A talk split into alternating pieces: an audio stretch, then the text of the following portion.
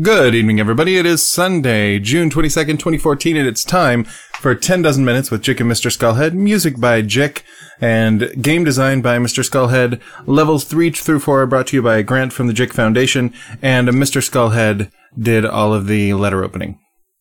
Uh, who provided our wardrobes? Uh, our wardrobe, I, I'm not wearing any clothes. Are you wearing any clothes? Um, You know, forget, for, for, forget I asked. I lied to you all of the times I said that I was nude. oh, okay. Even on uh, even on our video calls, I was just wearing very uh, very closely aligned, uh, closely colored clothing to my flesh. Man, there's got to be a less awkward way to say that. I was wearing a bunch of clothes the exact same color as my skin. Hmm. I bought them from that racist uh, department store where it said skin colored clothes. The big sign And- above the weird pink stuff. It said skin colored clothes there, but then with the brown ones, it said skins for coloreds. Mm-hmm. Because they were extremely racist. colors only. Oh man, a colors only washing machine. it's, it's like it's made out of something that explodes if you put bleach in it. I've seen, I feel like I've seen, at least on the internet, like a whites only washing machine because they assume that you're going to bleach your whites. Yep. I've also seen a whites only water fountain, but I feel like that's a different thing. Well, that's because the the water fountain is actually hooked up to the municipal bleach supply.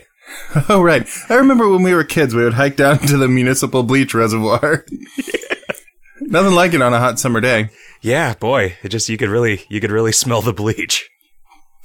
Takes me back.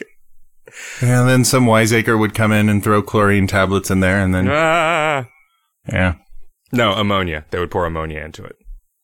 Oh, but it's not bleach and chlorine. Is chlorine bleach? Chlorine Yeah. bleach is a thing. Yeah, yeah. so Yeah, some okay. wi- some wiseacre would throw chlorine tablets into it, and no one would notice. He's like, man, this is, I'm an ineffectual wiseacre. I'm gonna have to Oh, reevaluate my career path. Do you think that hundreds of years ago there were wise hectares? I hope so. Now, is there a, a metric equivalent to acre that we should know about? Oh, I don't know. I mean, Yeah. square wise square kilometer. And people would say, I don't know, why? And you'd be like, ah. uh, wise be square a- kilometer. I hardly know her. So that explains the, the ammonia and bleach thing. That, that makes sense. That's why whenever I clean the cat boxes with bleach, I end up in the hospital. Dead. yeah. Well, not, I actually tried that once because I'm an idiot, you know, and it smelled really bad. So, you know, I get, I started cleaning with bleach and after a little bit, it's like, you know, this was a bad idea and I'm going to stop now and Did switch get- to chlorine. Did you get like woozy or? I just started like, there was coughing involved and burning in the lungs Well, well, that sucks. Well, and a burning in my heart, a burning desire in my heart to not be smelling that anymore. a burning desire to get rid of your cats. Yeah. I always have that. We only have one cat now, and we have two cat boxes, which you would think would mean that would buy me at least a little bit of time on the cat box cleaning, but Christ almighty. I don't know what I would do with cats like yours. My cat will use the pine litter, which just doesn't smell bad. Mm-hmm. And I have to change the litter box maybe once a month. And it's just fine. So, I mean, I should be clear that I, I do change the litter box maybe once a month or less frequently. It's just that it should definitely be changed more often than that. yeah, yeah, I guess. With normal, with normal, like, rocks ass cat litter. rock sass. Don't you give me none of your rock sass. Mm. But I'm a rockette. You hired me to do exactly that. sassy Are they sassy, kicks. do you think? Yeah, I think those high kicks are pretty sassy. I, would think that- sassy, sassy high kicks is a good James Bond name. you know, wearing a uh, wearing a hat at a jaunty angle, at least if not a sassy angle. Hmm. Sassy Angle is a less exciting Bond name. Maybe if, if she's playing pool, and that's how she hooks up with Bond. Mm, by doing cool trick shots, Yeah. by using You know- by using angles that most people wouldn't use because they're not socially acceptable. By using crazy non-Euclidean angles, Mm-hmm. and then when she gets into the room with him and takes off her clothes, she's just all tentacles. Ooh, yeah. And he's like, God, I thought you were nude before. And she's like, No, I was just wearing clothing that matches closely the color of my skin. And then as she leaves the room, she crosses herself and says, "Spectacles, tentacles, wallet, and watch." Speculum tentacles. What? Jesus. you. What hmm. are you? Yeah, yeah, boy, you're the worst Bond girl. I mean, I know they were trying to get more inclusive, but uh, I don't think this is what the this is what the left was talking about. That is how the uh, the marine gynecologist starts his day. Speculum tentacles. Oh boy, that was just a that was just a typo in the career guide at the guidance counselor's office. And they they really ran with it.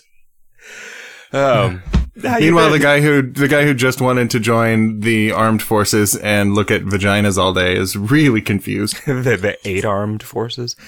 Uh, how you Wow. been, Mister Skullhead? Uh, on a tear, turns out. yeah. No, it's been a couple of weeks, and I've been well. We got uh, comic number five. Uh, we got a little bit of KOL and then a little bit of bit whatever. Uh, comic number five is in the store now. And that Oh, that me was a happy. Mambo number five joke. Yeah, Love potion. It's love potion number nine. yeah. Okay. Minus Mambo number five equals. Is there anything Four. that's number four? Yeah. Uh, something is 404 in that joke. I think we can all agree. Mm, we can. All of us. As far as what I've been up to, I don't think there's been anything hugely exciting. Oh, yes, I know. We went to New York, and that was great. Oh, right, right. You that the reason that we didn't do a show last time is not because the the the spirit was unwilling, but because the flesh was absent. Yeah. I mean, it was la di da di phone John Gotti. We came to New York. We came to New York. Did you make it there? Because I've heard that if you can make it there, you can make it anywhere. Yeah, once we got there, we're like, holy shit, the universe has opened up. Yeah. But there was so much to do there that we felt like even, you know, Alpha Centauri wouldn't have been as cool, which we could have gone to because it is a place. But uh, what did we do? We went to uh, Sleep No More on your suggestion and on your dime, which was awesome. Thank you very much for that. Did you end up going a second time on your own suggestion and dime? Yep. Because that, that first night, I spent a lot of time reading all of the little bits of ephemera around and didn't see a whole lot of performance. Yeah, I'd say it was probably like 70% walking around reading stuff and not getting particularly enlightened and 30% performance. And so when my wife and I compared notes, it's like, oh man, that sounds like it could have been even cooler than it was. And we spent the next morning going, well, I know we were going to go see a different show tonight, like some Broadway show, but God, like any show that's on Broadway right now is probably going to come to Minneapolis in some form or another. But this is a thing that you can only see here and won't be around forever. So we went again. We each ended up having completely unique experiences again. So I, it's, we still haven't seen the, the whole of it for sure. Yeah, that's awesome. I wasn't sure. You know, when I when I was saying that I thought that tickets were hard to get, I think what I meant was the tickets that I wanted, which were tickets getting in as early as possible. Uh, Um, and and I didn't realize that. Like, I mean, rather, I did realize, but it, I didn't notice that uh, you can usually get later in the evening tickets much more readily, and they might be cheaper too. I don't remember. Well, the the first night we went, we went at uh, the earliest drop off that you could do, and so we were in there for a long time. Yeah. The second time it was an hour later, and I did feel that. Although I don't know if it was really that much shorter. It was just I did follow around a lot of people and saw a lot of scenes, and then when we got kind of herded back into the room for that final scene where everybody is brought together, it Yeah. was like, oh shit, already? No. but yes. Yeah, that's the the thing. indeed. Like the whole show repeats every hour, except that last scene is different the very last time of the night. Yeah, I saw the first version of it the first time that we went, and then I saw the last version. When you were reading stuff, I I didn't really, I- didn't trust necessarily that that stuff would have been created for the performance, as opposed to being selected for looking right.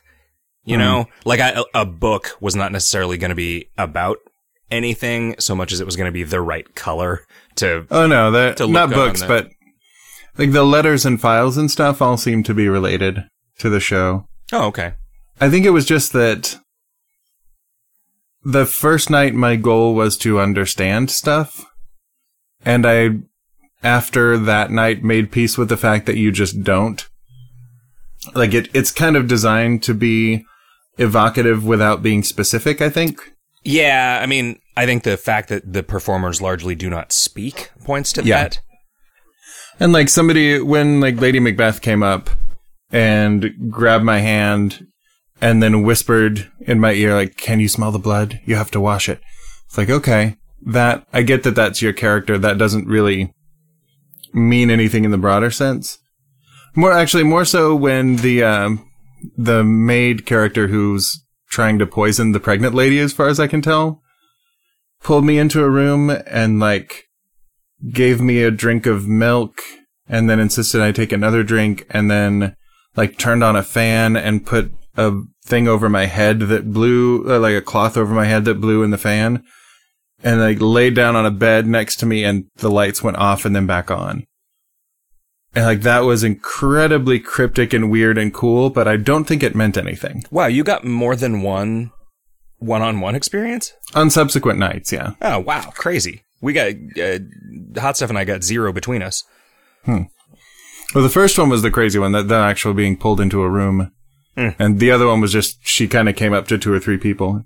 Did, did you see the crazy three witches sequence? The like big blood orgy thing?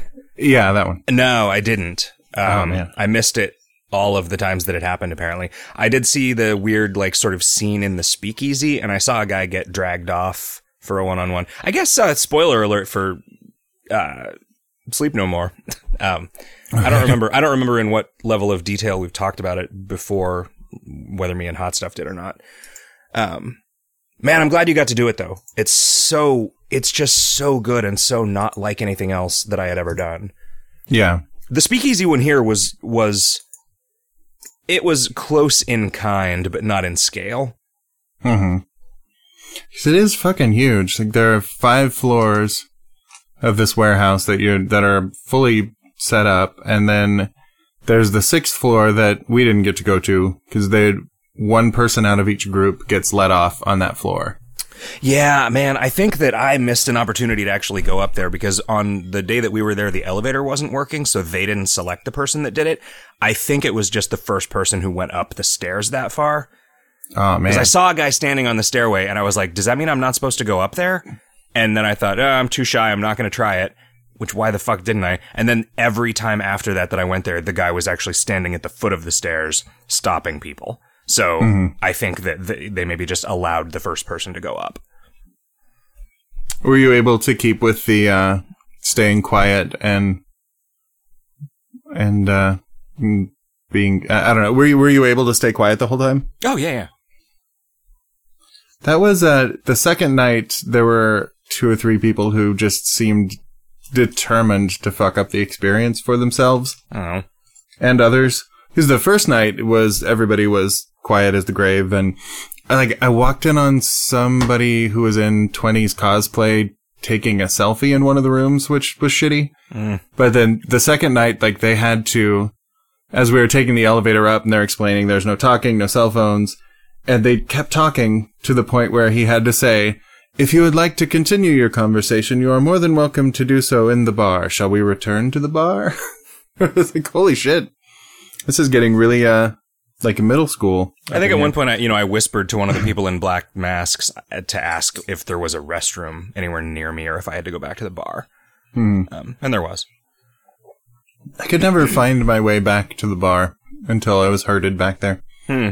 I, I went back twice during it actually and ended it because I I don't know I found the whole thing kind of overwhelming because I don't Oh, yeah. it put me in a it put me in a mode where I was a lot more sort of I kind of made myself a lot more emotionally available to the experience than I'm accustomed to doing.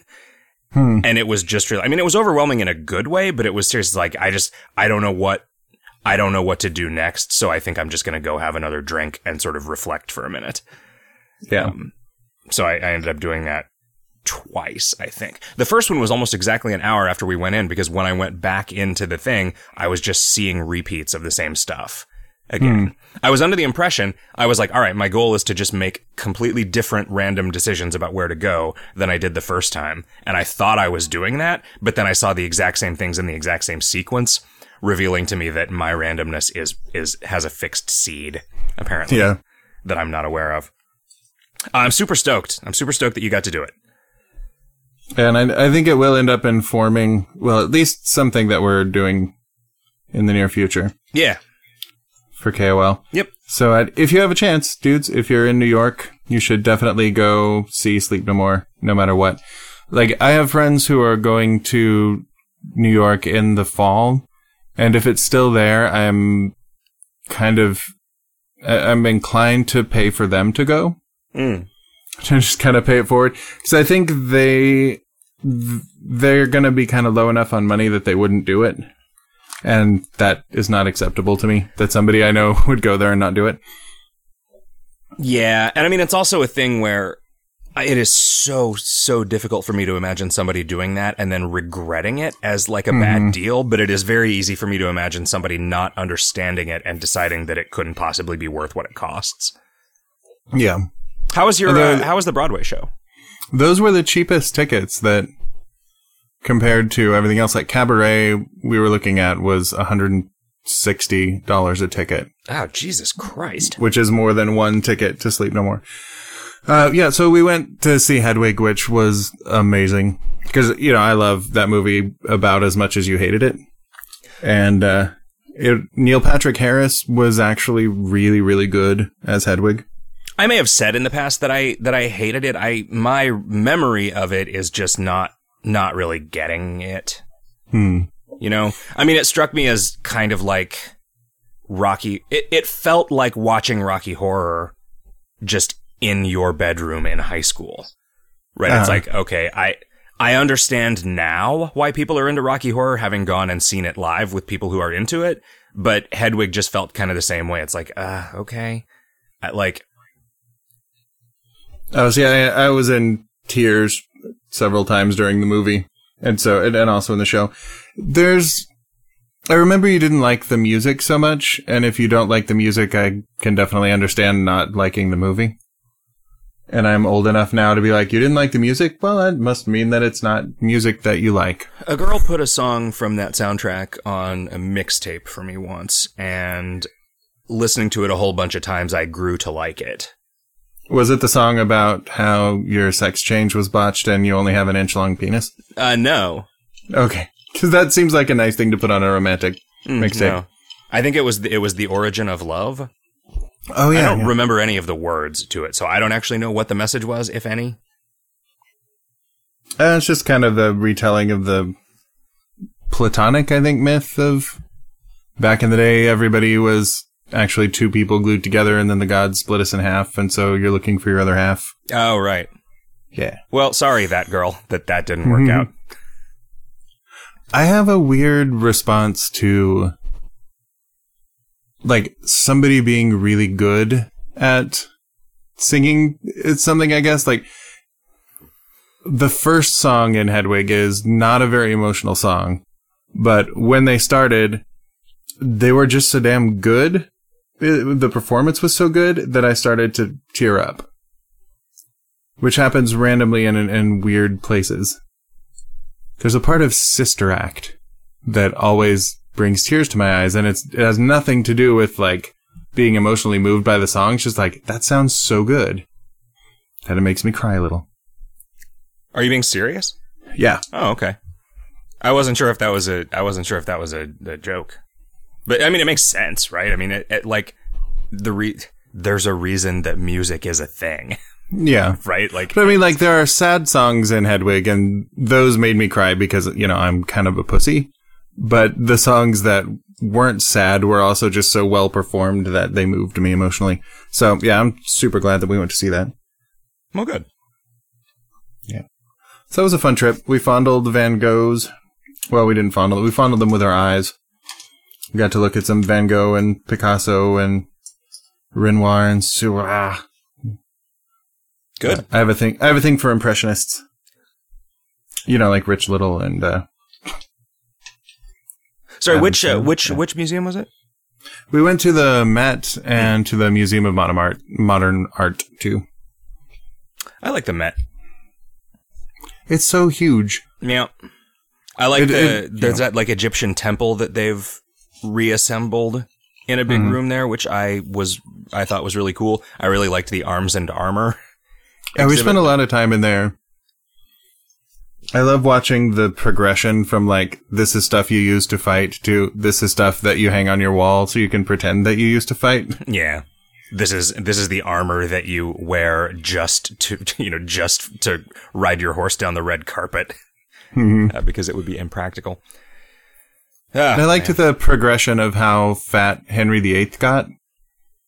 Because they had a couple of sets of armor for him, and the one that was like two years before his death is it just it has a big ass gut built into it and a big ass. that was good, man. It was an excellent trip, all told. So, what have you been doing? Um, not a whole lot actually of of real significant interest. I don't think that I've actually done anything where it was like, "Hey, let's go do a thing," and then we'll have a story about it.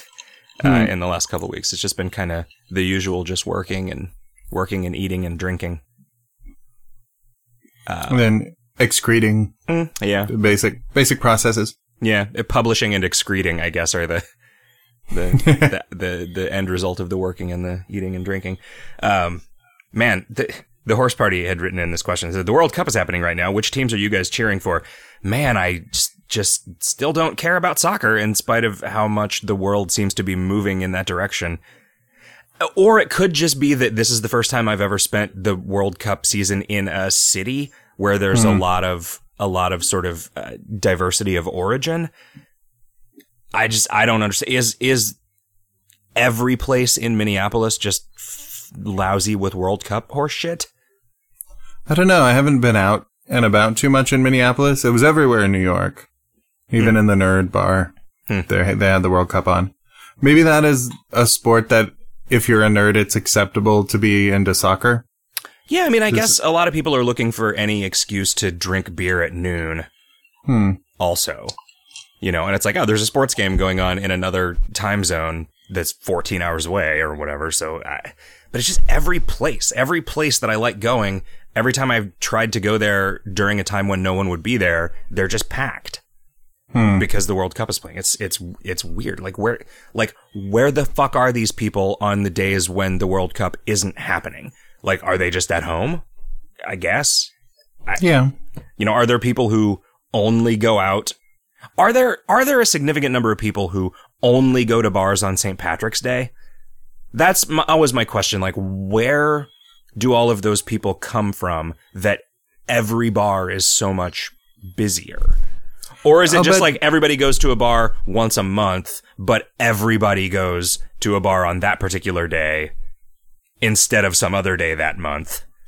I'll bet people are less likely to go to a bar on a weeknight.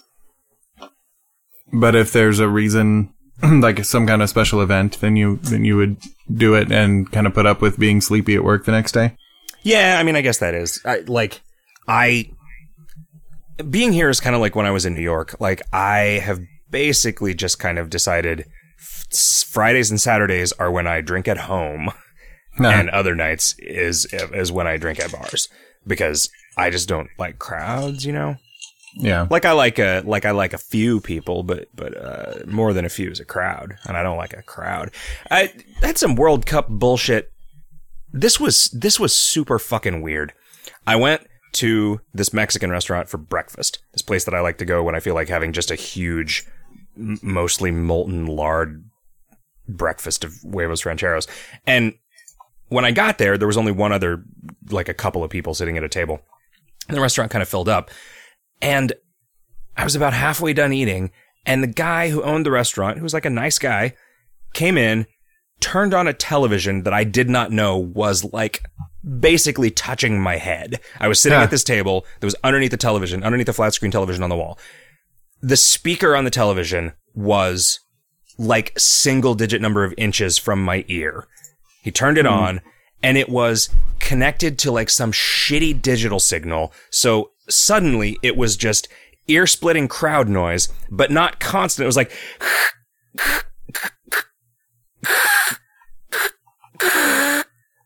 and I and I just sort of sat there thinking like surely surely this is not a thing that someone just did to me.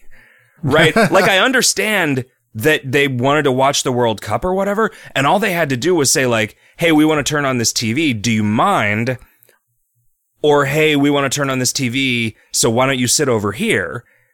instead of where you're sitting. But I just what like I don't know, man. It have you ever had something happen like that where you're just like, what the fuck? I didn't even want to say anything to him because I'm like, if if you don't understand why that wasn't okay, me explaining it to you isn't gonna work. Yeah. And I'm also just not gonna do. I'm not gonna stir up shit. So I just like went and paid, you know, and I had like half my breakfast and three quarters of one cup of coffee. I would have gladly sat there, finished it, but like it was crazy. It was just such a like, and I don't know, man. I like I don't get outraged about stuff, and I wasn't outraged. I was just confused as to right. like what. I- Maybe it just wasn't that loud to anybody else. So it's like, oh, I'll turn on the TV and turn the sound down. And he turned it down to where he couldn't hear it anymore, but it was still deafening to me because I was so close. I don't fucking know. Maybe he thought that you were going to be really into hearing that crowd noise. Yeah. It's like, this guy looks like a soccer fan. Yeah, there's, let's give him a perk Yeah. for getting here early. It could be. Ne- Like, never assume that somebody is out to get you. You know, Oh, and I- do not attribute to malice. Sure, I wasn't attributing it to malice. It just it w- it was a just sort of completely bewildering level of uh, just obliviousness is what I is what I couldn't. I, meh, yeah, I don't know. You know, maybe it wasn't a big fucking deal. It just seems like you wouldn't put a table there, or you just wouldn't turn the TV on if anybody was sitting there. Right, because it's not a sport. Hmm. It's not. It's a fucking Mexican restaurant. It's not a bar. That TV had never been on prior to that, and it might have just been a TV they stuck on the wall for the World Cup. I guess I don't fucking know. It is weird. I don't know. I think with the proliferation of social media, more people who are interested in soccer have revealed themselves to me. Yeah, It's kind of like, kind of like how nobody I knew was gay until social media when I saw them posting like pride messages and pictures of them kissing dudes. But, uh, yeah, in a very similar way, I will see like, oh my god, you guys, did you see Uganda versus Uzbekistan last night? It's like, who are you? What? No. I, I'm an American and I don't give a shit about soccer like you're supposed to. but apparently, uh, you know, much the same as it's not okay for me to think it's weird that my friends have come out of the closet on Facebook. did you It's not okay to think that you can't like soccer. Did, did did that actually happen with people coming out as gay? I like I feel like I mean, I guess there might just be a bunch of people that I didn't know were gay, like that we went to high school with that now you know are gay because of Facebook. There were a couple, yeah, a couple of people from high school that I didn't know they were gay until I saw the like, this is me and my partner in Uzbekistan watching a soccer game. Like I just learned two things about you. I just every outcoming that I've ever experienced has b- been like zero surprise. So Ah. it's uh, that's why that's why that struck me as a as a weird experience. Although I do just you know sort of not I do not social media so much. Yeah. I guess if my if like say people in the games industry who I admire decided to come out as gay on Twitter, then that would be an experience that I could share. So if you're reading this, Tim Schafer, More if you're like reading this, more like somebody Tim must have Gafer. somebody must have printed out a transcript for you. More like Tim Gafer, his wife. Uh, wait, fuck. Yeah, I don't know. Did a 360 there? Yeah. Uh, let's see. More like Grim Fabulous Dango. hmm, no. Uh, let's see more. Full throttle. Uh, hmm. Dykonauts. Oh! Sorry, everyone. Gay of the Tentacle. Nailed it! All right. Yeah. There we go.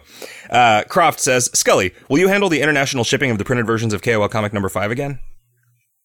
I will. I've got 50 copies coming to me, and when they get there, then I will start that that long and arduous process yet again. Is that a thing where they was it like Kickstarter rewards or or was it are these new international orders that come in? These are new international orders, and pretty much uh, because the print on demand service charges twenty five dollars to ship Right, right. internationally. So I just have people PayPal me enough to cover the price Oh, of the okay. comic and the so they're, shipping. they're not even bought through the store because we're not we don't do that on those. Yeah, they're they're PayPaling me money, which goes straight back out to ship them. And if there's any left over, then it goes to ordering the next batch. Um, he says, also, has there been an update of the number two PDF? That one was pretty grainy compared to one, three, and four. I know that we've had this sort of comedy of errors recently with those PDFs, but it, I know that there was some progress being made on getting a better quality dump of number two, right? That was awesome. I will have to um, go back to Doug on that probably and see if he's got a better one because I don't think that I kept that in the Dropbox. Because I know we got a giga- So- we got a gigantic PDF of number five that was sort of too big to distribute, and then when we got a smaller version of it, the pages were all out of order. Did, Yeah, did so- that eventually? Did that eventually actually get worked out? Yeah, and the problem is Doug Doug sent them to me as individual files, each page as an Oh. individual PDF. So I used last time I used this program called PDF Merge, which is just like a free online utility and works fine. But I forgot that it if you put in things that are numbered like 1 through 30, it'll give you 1 and then 11 through 19. Oh, Yeah, yeah. Yeah. So I forgot to reorder them that first time, so then I just put them in the right order and sent them back. Hot stuff always criticizes me if I like hand him a directory full of files and I've named them like you know fart one through fart ninety nine instead of fart 01 through fart ninety nine because that really bugs him. Hmm. But to me, that stupid decision about how to alphabetize things doesn't get to decide how my life works. so I just have to put up with it. I'm going to name them the way that I want the individual ones to be named and then just be kind of grouchy about the fucked up sorting. All right. Um, Croft continues, have fun with the Twitch event. I'm looking forward to seeing the recorded stream. 3 to 7 a.m. CEST on a Monday morning makes it a bit difficult to watch it here in Europe. Yeah, sorry. Um, I have a feeling that the next one I'm gonna try to shoot for, and I may end up because of this doing it completely solo. Uh, doing it at like eh, 10 hours before this one. Just doing it at like 8 in the morning, maybe. Or See, that would be It'd be that fun would be for fine you. for me. Yeah, yeah, yeah. yeah. Um, and that also that also means that the event runs a lot longer if we do the same like, and you know while the while the event is going and then it through an entire rollover after it, which is the plan. So I mean that's fine. I mean you know there are going to be periods of time where we're not going to be able to optimize this for you because I'm not going to I'm never going to do one of these streams from like 2 a.m. to 6 a.m. my time. I just I just I'm not going to do that. Um, right. So wherever in the world, you know, Madagascar or wherever it is that that would be ideal for, like, sorry. But I think we can definitely bounce it around in like a 12 hour range, which means that, yeah, I don't know. I guess if we were going to do it this late, it would have been slightly more practical for European people if we had done it on Saturday instead of Sunday, but we just had other stuff going on, um, and couldn't do it on that Saturday. Yesterday. That yesterday. Man, I'm like, I'm kind, I'm, I'm not nervous about it because I know it's going to be fine because we already did it once and it was great and it, I was, I mean, I'm sure I will still be nervous when I hit the start streaming button and then I have to open my mouth and say words. But once I start working, it's like, ah, this is where I live. So I'm just okay here. Like this is Right. the most comfortable I ever am is when I am working on KOL. And so I got over, I got over the sort of stage fright fairly quickly. But today I'm just like, just sort of jittery. You know, like I've just got uh, like I I came in here hours early because it was like, well, I can either be there in the office with my thumbs up my ass for most of the day, or I can be here in my apartment with my thumbs up my ass most of the day. And like, it doesn't really matter. At least it would let me leave and walk there. Um, And you know, I was going to do this uh, this here podcast, which you I mean, like a little adrenaline rush makes sense. Yeah. and then that uh, that meal that was so poisoned by uh, soccer noises was also maybe just regular poisoned because it did not agree with me very much. Hmm. Not I know nothing nothing dramatic happened. I just felt kind of gross for two or three hours. Could also just be nerves, I guess. Nerves. N-? Noives. Noives. Osaka Stunner writes, "Can I become the next meat sink of the game?" Osaka Stunner is a pretty good uh good name. What is a stunner? What is it if you see like a stunner, like a guy who's, you know, a guy whose uh Xbox live handle is like lowercase x capital X stunner 420 uppercase X lowercase x. One, one who stuns? Yeah, but do you like stun them like with a taser?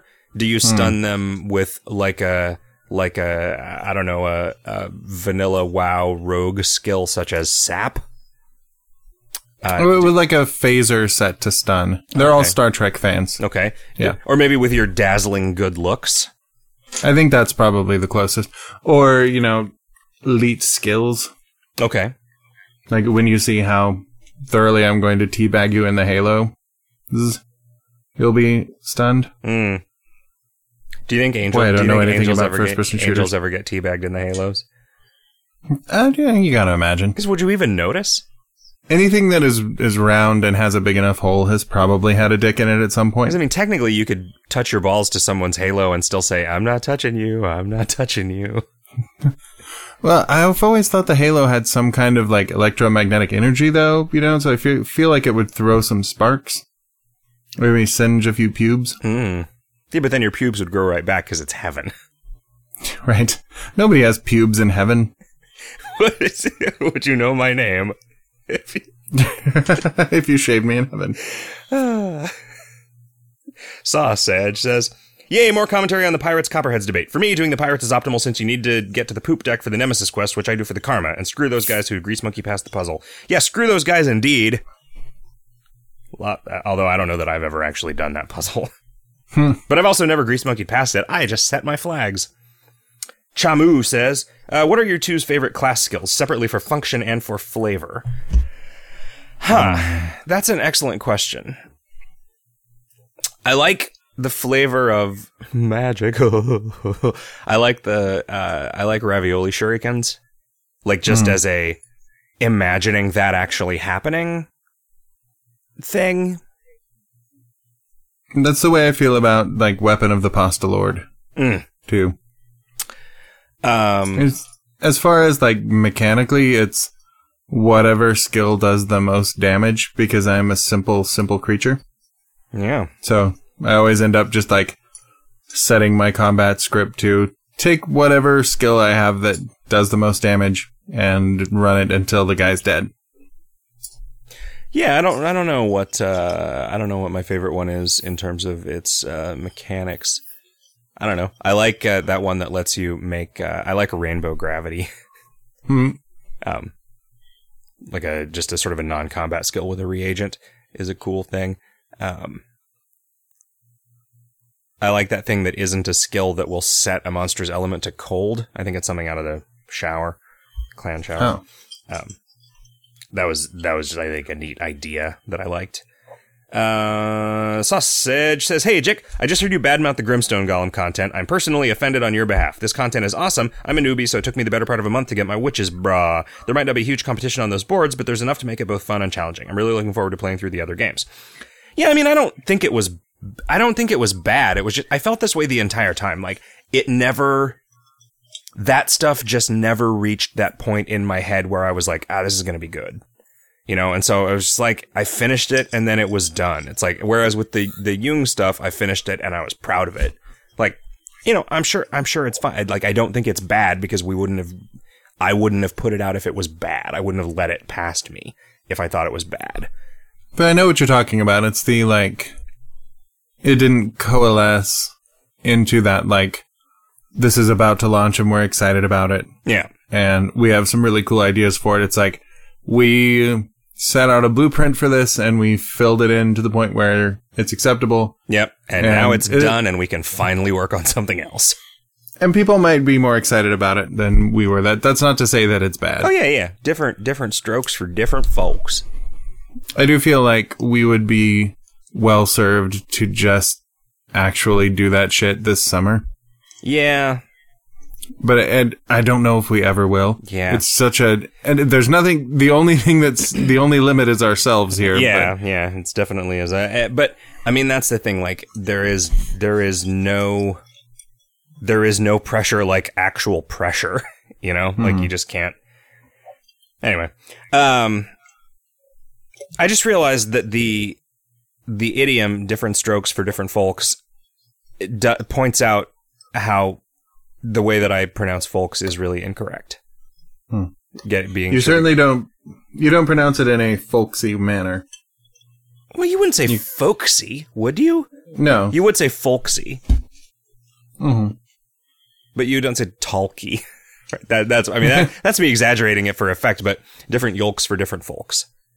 See, because that's different. Because different yokes for different folks would be like, uh, you know, uh, like people are like oxen. Their their shoulders are different shapes, and so if you're chaining them to something to pull it, then you're gonna need uh, you're gonna need custom harnesses.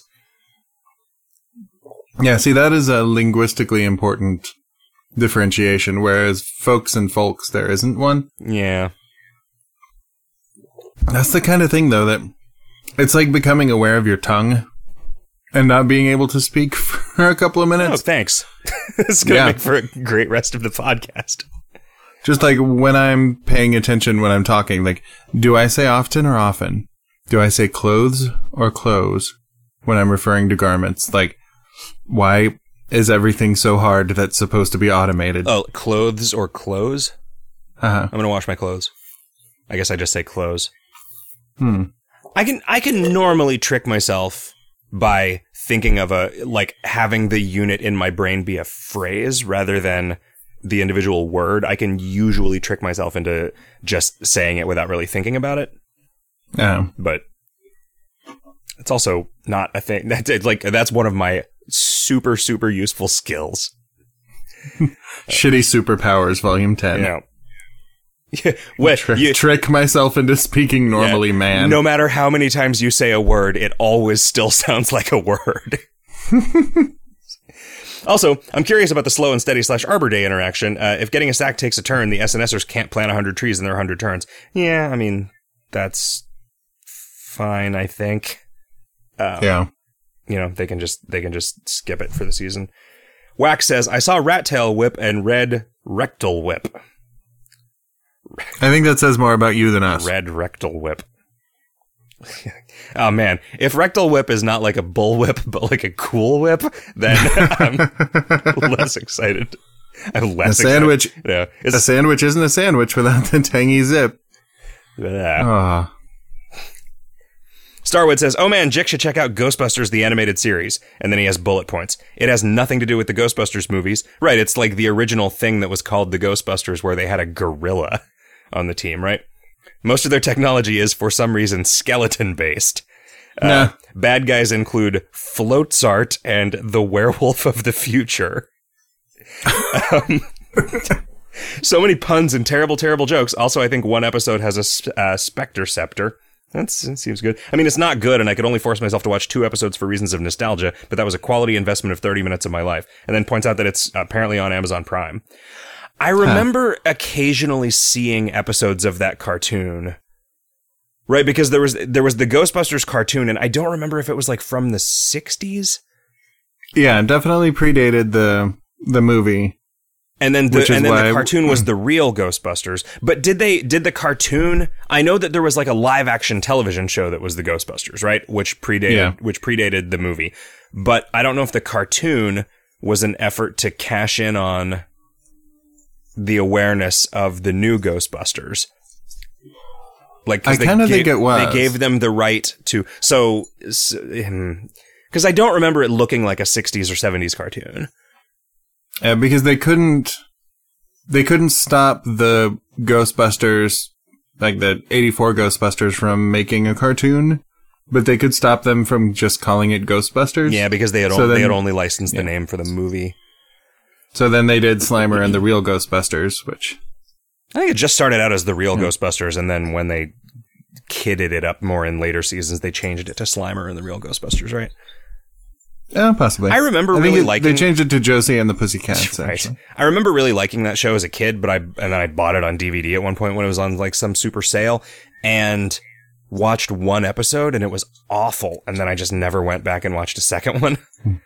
Which I re- what I should do is I should look up what the cool episodes are Yeah. you know like which are the ones that are actually serious because it was the first one was just it was just you know the whole thing is obviously for kids right but this one was just more for kids like oh it's a toy factory that's haunted and there's all these hilarious gross outs and stuff right as opposed to Yeah. the ones that i like i remember it actually being sort of like oh you know we're we're actually sort of solving a a mystery and preventing the world from being destroyed by some big evil thing that is a- actually treated sort of seriously and grimly. You know, which I remember, and there was an episode where they went inside the containment unit, which was really trippy. It's there was like a whole mini world in there Mm. populated by ghosts, and the Stay Puft Marshmallow Man ended up being like kind of helping out the good guys in that one. Hmm. And I remember them doing a uh, Christmas Carol where they accidentally busted the three ghosts that were supposed to visit Scrooge, and so ended up with the Ghostbusters having to play the parts of the ghosts, and that was pretty clever. oh man, that's funny. Except for Winston, because they're like, "There's no such thing as a black ghost. the Black Ghost was sorry. actually uh, This is a white. This is a whites only parable." Hatatal says, "Who is Subject Thirty Seven? Uh, John Galt." Keyser Söze. Wax says, if I get overdrunk and go to the beach in the meat car, why don't I get pulled over by the police of loathing? Because this is my world, and in my world, drunk driving is just fine. Uh, Wax says, on a scale of one, how great is Sneaky Pete? Pete. Two. John Peters says, I just fought Snakelton for the first time in Aftercore, and, or Snakeleton? How would you pronounce that? I think Snakelton. Yeah, Snakelton. Although that does sound like the name of like a rich family gives their snotty toddler. Yeah. Snakelton. Mm. Time for dinner. Um, yeah, because it's not. It doesn't. It's not skeleton, right? It's it, so it doesn't. It's it doesn't read as skeleton if you pronounce it that way. Anyway, and the text describe it as having tons of ribs, but the art is all spine and skull. What gives? Well, half of the ribs in KOL are invisible. Uh, Hmm.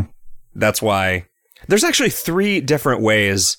I've drawn skeletons in three different ways over time. There were stick figures with skulls, and then there were stick figures with broad shoulders and stick figure ribs, and then there were the like actual thick skeletons from the skeleton invasion event. Hmm. Um, so yeah, at least a third of the ribs in KOL are are invisible in the fiction. And then, you know, practically, the the art that you're seeing is just one is just an attempt to convey what is actually being presented to you. It's it's not like a photograph. Yeah, it's an, illus- It's like whatever- an illustration.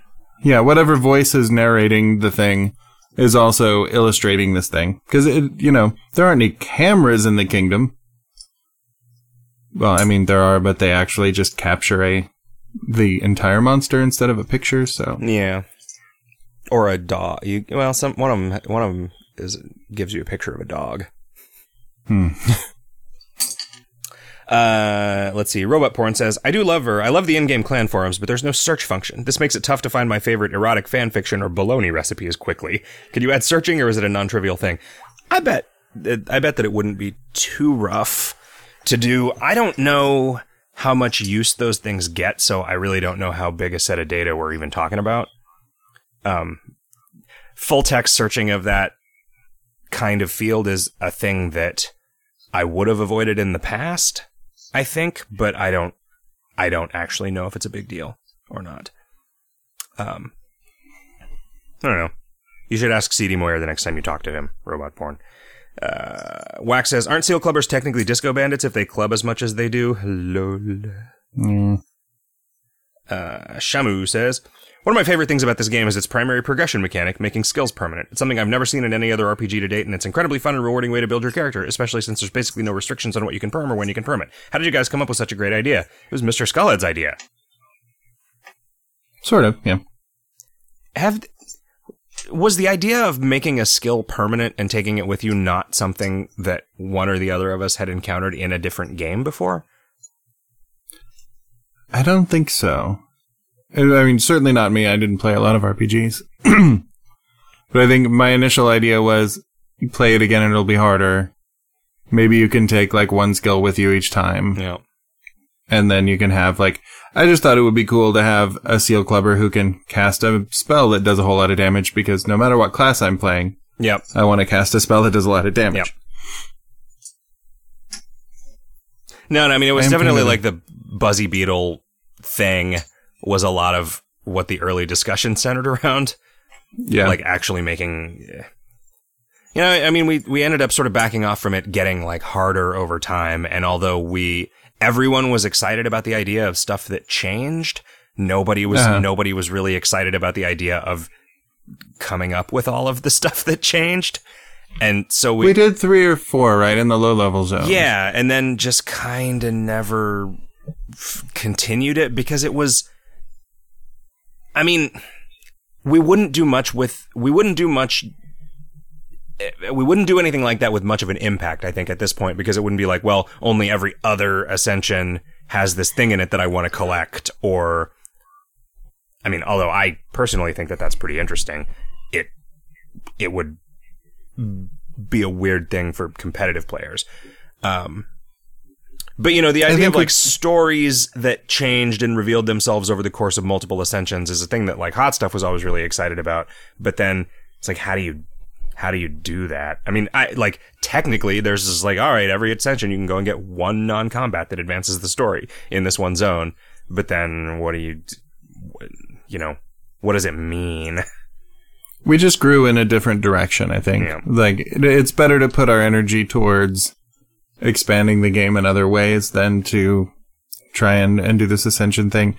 And also, I, I think we didn't ever nail down whether or not we wanted ascensions to be like one after the other in time.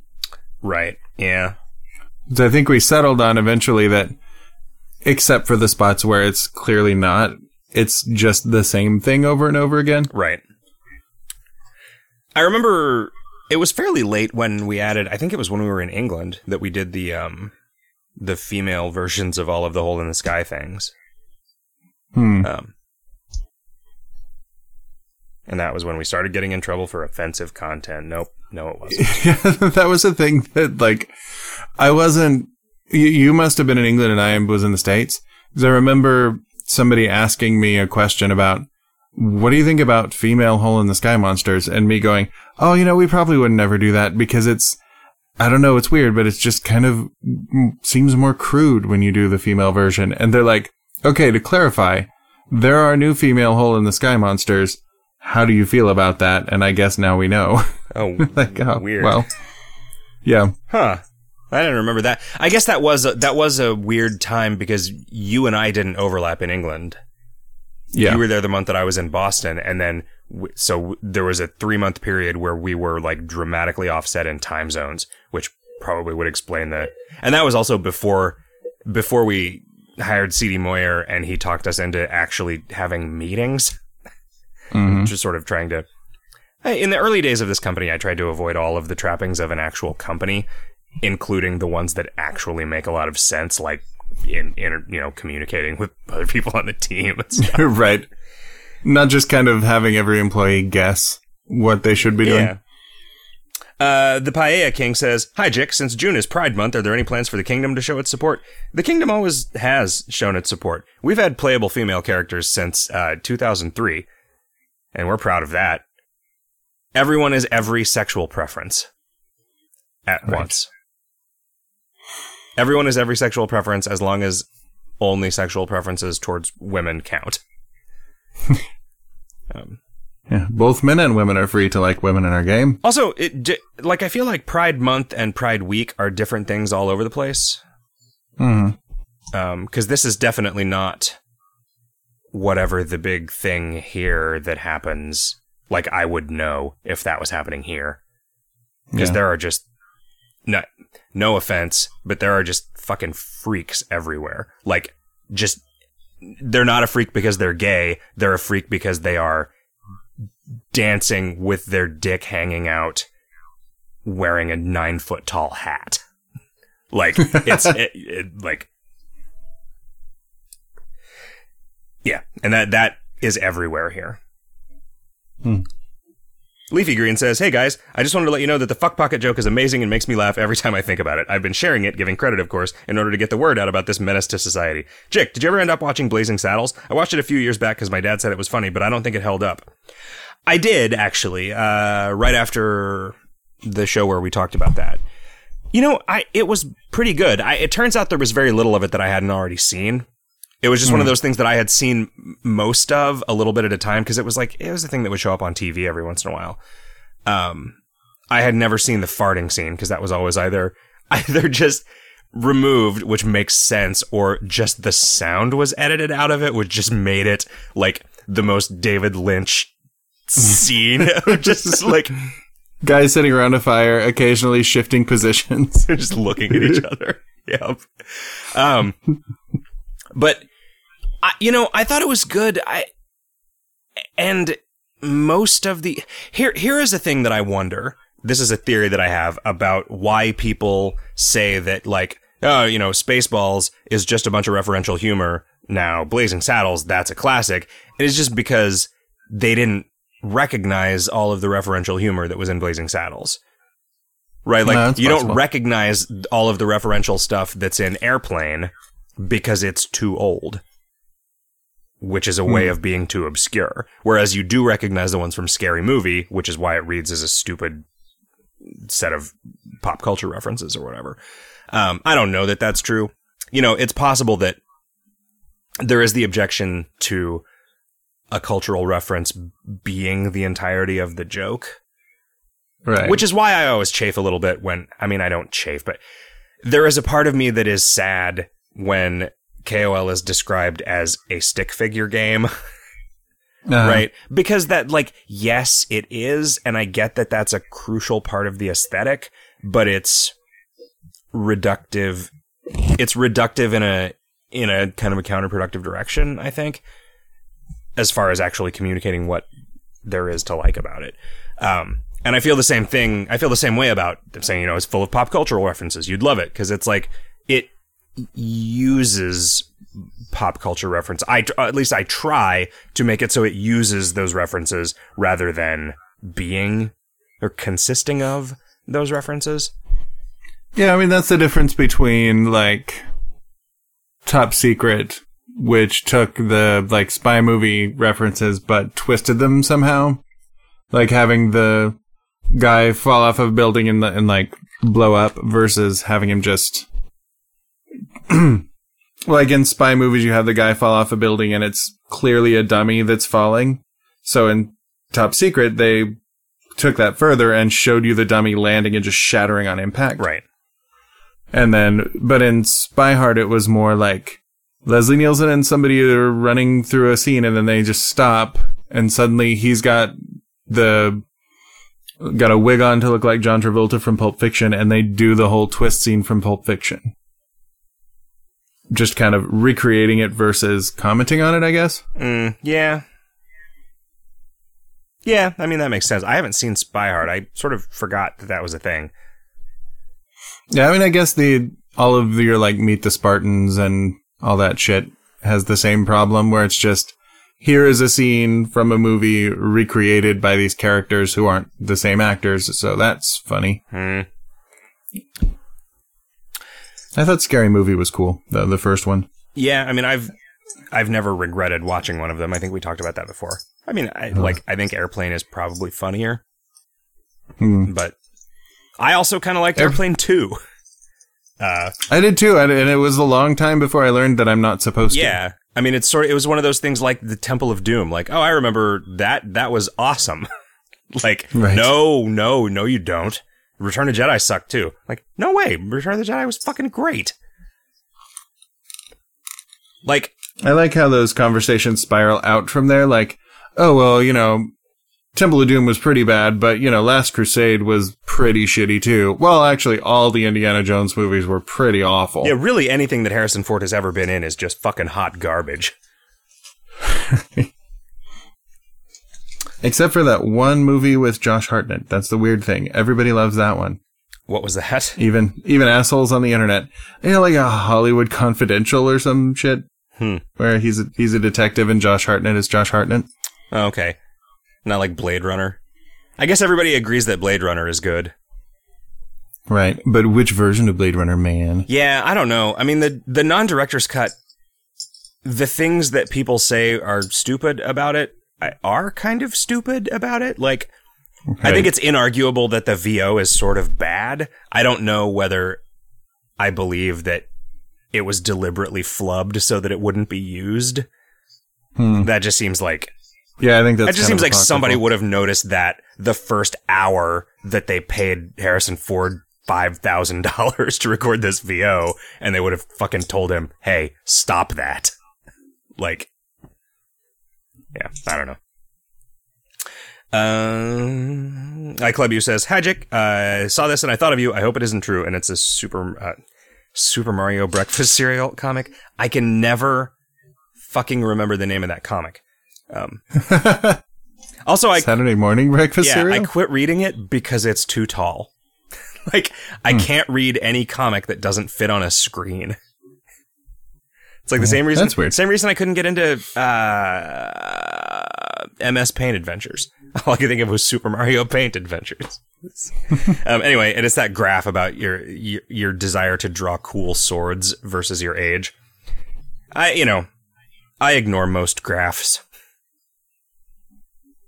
F says, "Who are all the floating heads supposed to be if you eat the astral mushrooms? They are uh, the Mona Lisa and Grand Moff Tarkin and Casey Kasem. I thought about just putting the Casey Kasem head in as a wandering monster the day after he died, no. um, but I was nervous that there was special handling because of the place that that monster is that Hmm. would have done some weird shit to it, and then I didn't bother.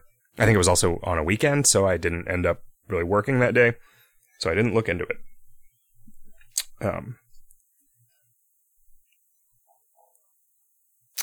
Uh, let's see. Silent Tristero says, when we choose the skip non-combat choice, can we get a one-turn banish on that non-combat for convenience's sake? The ones that are actually important usually do. Like the ones that people have asked for some gameplay reason for opting out of it to banish it for a while tend to banish it for a while. Um, if there is one in particular that you're thinking of, you can ask me and I might do it. Um, but generally, there aren't nearly as many systems in place to deal with non-combats as there are to deal with monsters, and so there's not a lot of like formalized stuff like that. There isn't, for instance, a non-combat queue. I don't think. Unless I made one at some point and then forgot about it. Sometimes you code drunk. And It is true. Well, I mean, when you were younger, a younger man, uh, a hot-headed drunk coder. Wax says, Hey, I was looking at the wiki and apparently this is in Airwolf's fight description. The beating gets closer in more ways than one, and a giant winged werewolf does that awesome three point landing thing on the ground in front of you. Now, apparently, a three point landing is where you land on both feet, maybe bending your knee a bit while also putting your hand down for support. There's even a video linked, which you won't look at. That's true. However, when I first read that text when fighting the boss, I thought that three point landing was like the airplane version of a three point landing, or three point, or, it was like an airplane version of a three point turn. So I had this vision of the wolf gliding over you, reversing backwards and turning a bit, and then gliding back towards you for a landing. Which one of these is the correct version? I think whichever one you think is funniest in the moment. Mm-hmm. I had envisioned it as him sort of plunging straight down out of the sky and landing like Trinity. Yeah. Not that he has three wheels and the wheels all land at the same time. Also, Have you ever had that happen in an airplane, by the way? oh, where it just lands just all at once. Yeah. Yeah, I have. But like gently. Yeah. There was one that I w- I didn't even know that we were on the ground until it, you kind of felt the rumbling of the rolling, and then the entire cabin applauded. Hmm. She was like, "Holy shit, that was a good landing, sir!" And the captain was like, "Yeah, it was." Uh, you know, I feel like applauding every fucking time a plane lands successfully. I feel like you should be medicated. Yeah, I probably should. I prescribe one car. That's Well, no, I, I don't mean on a plate. I mean in general. yeah, that's also true. Um, And I don't mean should be medicated. I, I mean it could could be medicated. So for what it's worth, I also when the uh, Zombie Homeowners Association shows up, I always imagine it rolling in in that impossible movie poster pose where it's showing off both its ass and its tits. Um, Oh, but yeah. because it's made of a bunch of different people, it's actually pretty easy for it to strike that pose. hmm Let's see. Um, looking at some. Tango G says, "What are the future plans for this game?" Oh, I don't really ever think about the future. Uh, do you ever plan on introducing colors? No, no. Making two or more player you- quests? Yes. Detailed character models? No. I mean, we already we did. I did detailed character models. Everybody has all new avatars now, and if you create new accounts, you have to really go out of your way to use the old ones. Um, I was, you know, I'm pretty pleased with that. I like the new ones better. The females are just way hmm. more objectified. It's good. I don't think hair, putting hair on a stick figure counts as the trope against women in video games about putting a bow on something to make it female. Huh. Because Just putting pigtails. I think that statistically, women's hair is longer than men's, and so it is actually just straight up reflective iconography. You hmm. know? Because, like, sure, there are men with long hair, and sure, there are women with short hair, but I think a little kid, when they're drawing a person, if they want the person to be male, they put short hair on it, and if they want the person to be female, they put long hair on it. Or eyelashes. Yeah? Mostly the eyelashes. Yeah, because, like, for a lot of Ollie's childhood, his mom had short hair. So he would draw short hair on her, but then eyelashes. I mean, is that really, that has to be just a thing that he picked up from existing iconography, though, right? Because, I mean, yeah, that is the thing. like that is she wears that- mascara all the time or anything. Yeah, and it's uh, yeah, I don't know. I got I got lusciouser ass eyelashes than any girl I've ever dated. I mean, I think men tend to have thicker eyelashes than women because we don't fuck with them. Oh yeah. Yeah, like we don't goop stuff on them and then strip it out, and we don't curl them, and we don't, you know, we we just leave them alone. Yeah. So like most dudes do have thicker eyelashes than women. I mean most dudes have thicker hair in general than women, right? Hmm. Except for the top of my head, yes. Yeah. Oh, oh, I gotcha. But that's just because you have a lot of testosterone, which leads to thicker pubes Right, it's good. and longer. yeah, you're like Ra- I'm gonna be uh, Like I'm gonna be unrecognizable in heaven, man. Which could you climb my pubes if you saw me in heaven? uh, boy. Um. Sorry, I'm just kind of flipping through. Oh, all right, let's uh let's look at the oldest questions again we've gotten through. Uh, Antic the Fearless says, "Is there any chance the number of shelves might be upped from 37? As time goes on, it's proving harder and harder to maintain collections with only 37 shelves. Thank you. What you need to do is consider the fact that your forebears were probably limited to zero shelves, and then their antibears, antecede bear, no, their descend to bears, their cubs, uh, had to make do with 11, and 37 is way too many. What's in the box? What's in the box? Says Conversation Killer. Your mom? Dashy says, Why is Mr. Skullhead bald? Wow, we just addressed this. It is because of his Rapunzel length pubes. hmm It's kind of like those old dolls where you have like a coil of hair inside the head and you can pull more out at the top. Except mine has an opening down below and an opening up top. And I've just pulled all of the hair down to the pube level. You never tried doing So a that- comb yeah. up? Gross. Just seeing somebody with like a beard coming out of their belt. It's just sort of- Maybe that is what's happening when you see people with the like crazy Gandalf beards tucked into their belt. oh yeah, yeah. It's actually they actually just have cra- Maybe it's crazy, half and half. Crazy wizard pubes. Yeah, it's just half and half and felted in the middle. Uh, are your pubes like the last thing that goes gray? God, I hope It so. seems like it, in my own experience, at least. I mean, I haven't. I mean, the difference between beard hair and pube hair is the same as the difference between an oral and a rectal thermometer.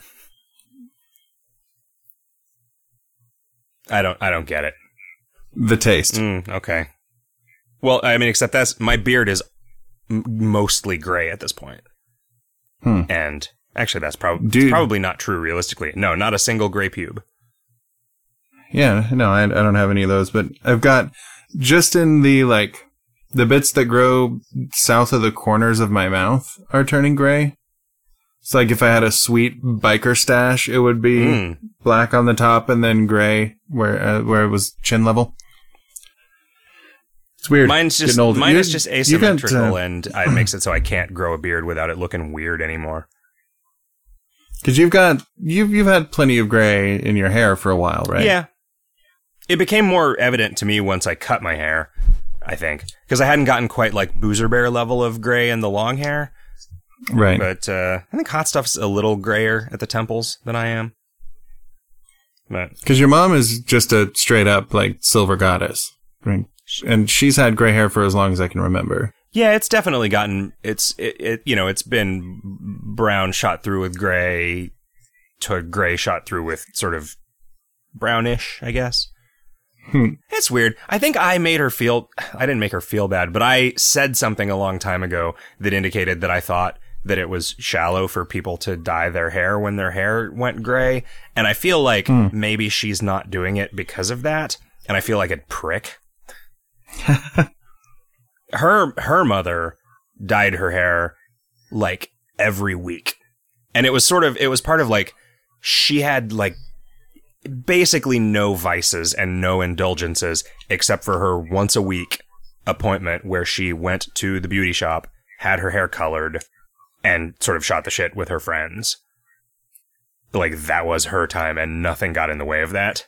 Nothing ever got scheduled around it. But I mean, she just had dark brown hair for her entire life as a result of that. Um, and it's weird because she wasn't vain at all. You know, I think maybe she just kept doing it because it gave her an excuse to go there. Yeah, maybe. Everybody's got to have something. Two Short Plancks, P L A N C K S, writes Hey guys, Jick, I remember reading somewhere that you're a bit of an Anglophile, although now I can't find any direct evidence to support that. If so, I'd like to say that I'm shocked that most that the most British of cuisine doesn't make an appearance in the kingdom. I refer, of course, to curry, the perfect complement to the traditional liver busting binge drinking session. Even if you hate the English like every character from history who ever happened to look like Mel Gibson, curry is just is still just got danged awesome.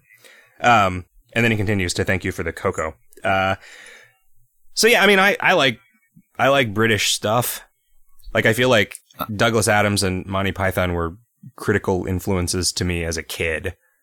Um, you know, influencing me I'm gonna- getting laid. I gotta rebel against the notion that traditional British cuisine is curry. I mean, if you consider the traditional British modality as that of the imperialist conqueror, then Sure. yes, like something something that was stolen from another culture and then kind of bastardized is yeah the, the most British thing, right? Um, Yeah. You know the weird thing about that though is I don't actually know what it means if a guy says I had a curry. I on the way home from the bar I stopped and had a curry. I don't actually I cannot picture what that is. Right? Is it like cuz when I think of a curry, I think of a number of things. At an Indian restaurant, sometimes it's just this is whatever it is is a curry and you serve it on a plate with some rice. At a, Yeah, like some rice and vegetables and meat and a thick sauce that tastes a lot. They taste like cumin. And at, but at a Thai restaurant, spice. like a Thai curry is just sort of a soup. It's like the same thing in a Mm-hmm. soup, which you could still spoon over rice, but I think you'd be better off like dumping rice into it and then just having it as kind of a, uh, you know, I don't know, a jambalaya style thing. I've I've heard from from actual Indian people that curry is not really a term that they use all that much.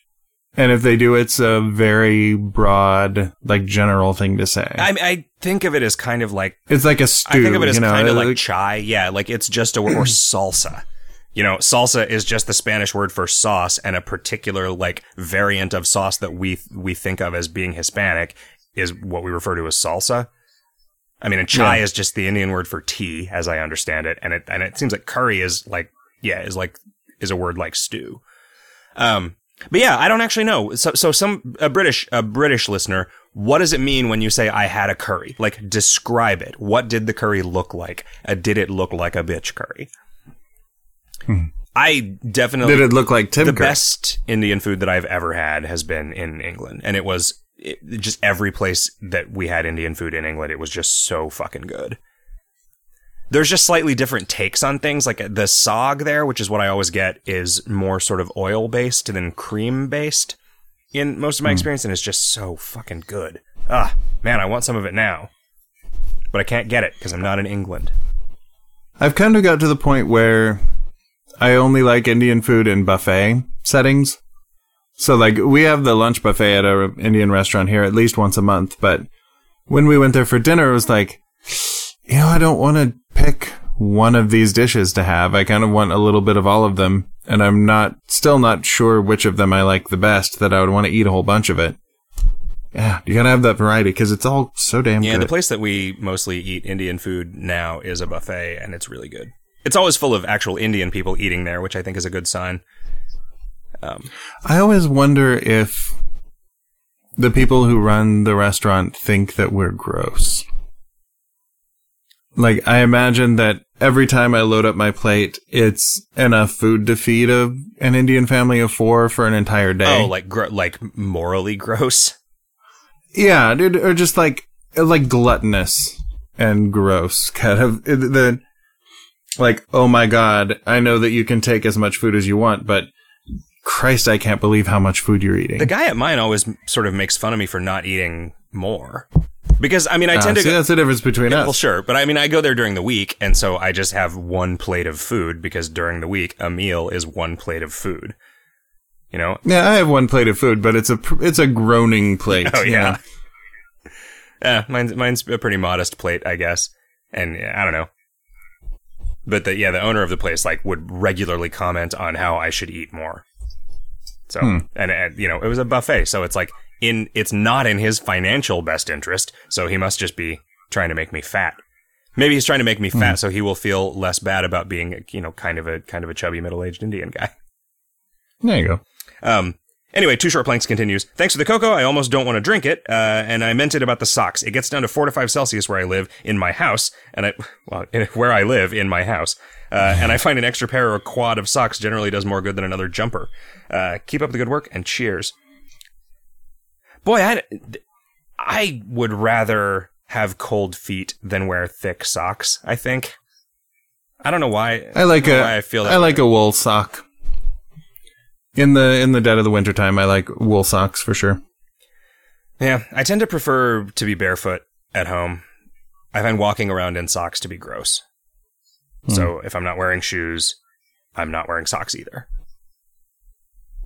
Um, I have to pee pretty bad. So do you think that this, uh, say, 75 minutes is enough of 120 minutes uh, to make it a show? Yeah, I think we can call it, and we can get ready to twitch in a little bit here. Um, oh, I forgot to mention uh, about the New York stay because I know that he listens to the show. Uh, Data Vortex is fucking phenomenal human being.